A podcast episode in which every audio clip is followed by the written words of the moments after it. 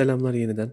Bu hafta Host'un 3. bölümüyle sizlerleyim. Bu sizleri ağırladığım 3. haftam dolayısıyla yavaş yavaş bir şeyleri oturtuyorum. Şu andaki formatımız birazcık e, host üzerine kurulu ama ilerleyen süreçte farklı konularla alakalı ikili muhabbetlerle de karşınızda olmayı çok istiyorum ve bununla alakalı da çeşitli adımlar atıyorum. Normal şartlar altında size genel bir podcast yayınının süresinden bir tık kısa yayınlar yapıyorum ama uzun yayınlar yapmayı ben de istiyorum açıkçası ve bunu da nasıl yapacağımı öğreneceğim. Tabii bu süreçte birazcık da gidişata bakmak önemli diye düşünüyorum. Bakalım daha çok erken ama ileride ne olup ne bitecek hep birlikte karar veririz inşallah. Büyük bir hevesle başladım bu podcast işine. Yani 2020 Aralık ayından itibaren bir aylık süreçte bölümlerin bütün planlamalarını çıkarttım. İşte ne bileyim kayıt programları öğrendim yavaş yavaş tasarım işlerine vesaire baktık ve bu bölümleri o zamandan kafamda kurmaya başladım ve tam anlamıyla bir bölümü ortalama bir günde bitirip hazır hale getiriyordum. Yani büyük bir heves dediğim gibi ama umarım bu ileride de böyle olur. Çünkü insanın sesini duyurması evet güzel bir şey ama dinleyenin olması veya buna bir karşılık görebilmesi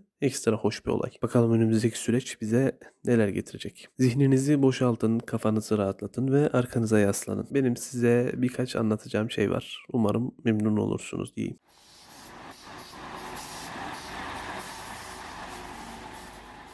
Aklıma hostu çekmek geldiğinde kendi kendime şey demiştim. Ya komple bu konsepte ilerlemek pek mümkün değil. O yüzden ileride sohbetin seyrini değiştirebileceğimi varsayıyorum ama size bu başlıkla alakalı en ince detay bile sizin hoşunuza gidecek şekilde vermeyi planlıyorum. Yani siz dinleyin de bende hikaye çok ve genelde bu yaşanan hikayeler. Ya işin bu kısmına zaten genelde inandıramıyorum ama inşallah başarılı olurum dediğim gibi. Kanıt arayan varsa bana ulaşabilir. Şaka bir yana bu bölüm biraz daha bu otobüs veya benzeri mesleklerin genel zorluklarını görmüş ve yaşamış biri olarak bunlardan bahsetmek istedim aslında.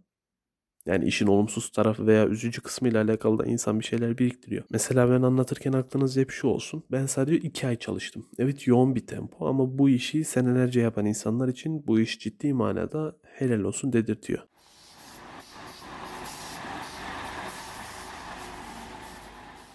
Bir kere işin en zor kısmı zamanla alakalı. Bu ülkemiz genelindeki hemen her dal için bir sıkıntı olabiliyor. Gerek nöbet oluyor, ne bileyim mesai oluyor ama yol tarafı işin biraz başka. Çünkü bizzat yaşadığım şey şu. Mesela siz Ankara için çalışıyorsanız Ankara'dan sizi çıkarıyorlar ve 6 gün kesinlikle yoksunuz. Yani bu işi yapanların kimi evli, kimi ev geçindiriyor ve adam evine gidemiyor. Nerede? Gecenin bir yarısı şu otogarda, şu tesiste yağmurun çamurun içinde çalışıyor veya bagaj yerleştiriyor. Ve bir yerden sonra zaman duygunuzu yitiriyorsunuz. Bugün günlerden neydi falan oluyor böyle.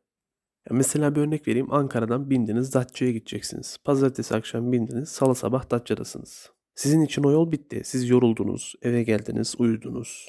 Yani biz ne yaptık? O sırada aracı temizledik, hazırladık. Akşam geri Ankara'ya yola çıktık. Ankara'ya vardık hangi gün? Çarşamba sabah. Yani zaman o kadar hızlı geçiyor ki farkına varmıyorsunuz. Geceniz, gündüzünüz bir her anı dolu geçiyor. Ya zorluk çok aslında da genel olarak zamanda bizi en çok yoran şeylerden bahsetmek istiyorum. Ya tamam yola gidiyoruz da bizi en çok biz yoruyoruz. Hani sefer bitince yolcuya memnuniyet soruluyor ya. Bize de çalışanlar olarak nasıl geçtiğiyle alakalı bir anket yapılması gerekiyor bence. Çünkü nelere şahit oluyoruz bir bilseniz.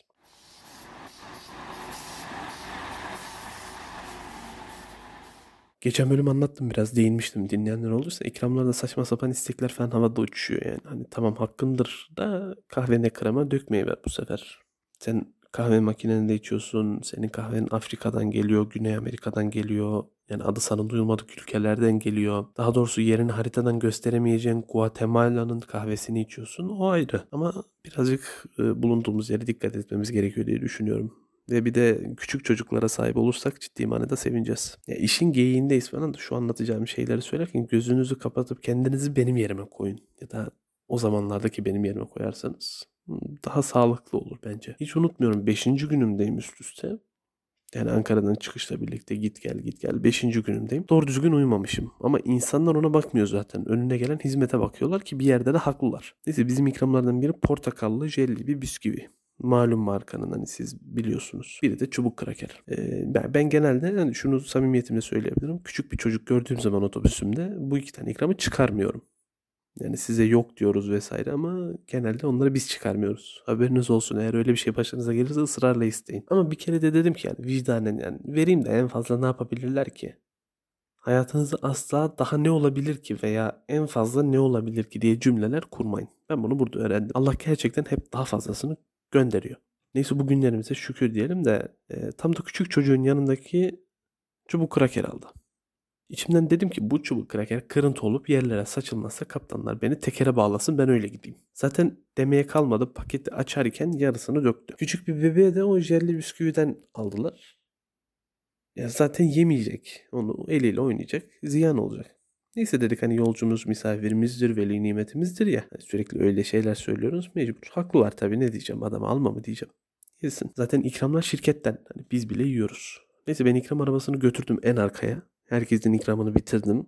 İçecekleri dolaba koyacağım tekrar öndeki dolaba. Arabayı sürüyorum arka arka. Tam o bebeğin oraya geldim. Araba durdu. Hani bazı bebek arabalarında fren oluyor ya içseniz de çekseniz de gelmiyor hareket etmiyor. O şekil. Ya önde bir tutup direnmesi lazım anca o şekilde bu kadar olur. Ya ne olmuş olabilir? Ne olur siz söyleyin. Veya zaten tahmin ettiniz de sen o bisküviyi düşür. Ayağınla ez. Jeli bütün yeri kaplasın böyle tabaka gibi sür. Ben de görmeyeyim. İkram arabasının tekerlerini komple jele bulayım. Sonra arabayı zorladığım için o jel de benle birlikte birkaç metre gelsin. Ki bunun dahası da var durun. Şimdi o bir de kurudu.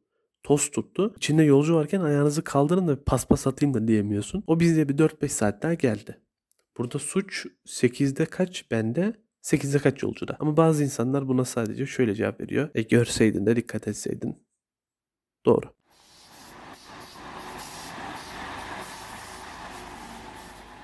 Bu işin belki de en büyük problemi can.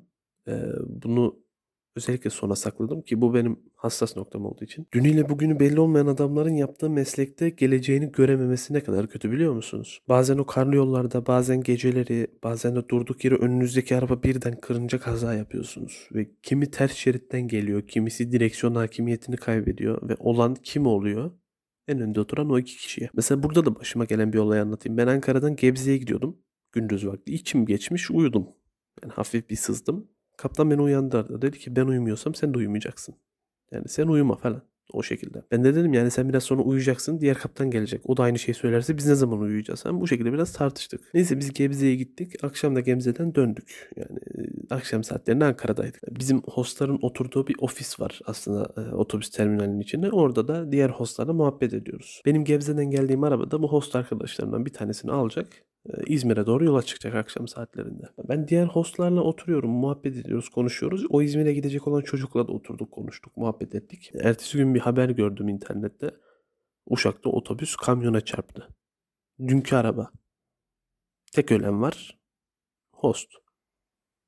Kısacası bu bölümde şunu söylemek istiyorum. Elimizdeki imkanların ne şekilde olduğunu bilmiyoruz ama emin olun varlığına şükredebileceğimiz hayatınızdan bir bölüm mutlaka vardır. En azından evdesiniz veya uzun süre sonra da olsa eve geliyorsunuz. Can güvenliğiniz bir tık da olsa daha fazla. Tek problemimizi aşmamız lazım sanırım. O da en büyük nokta şükür.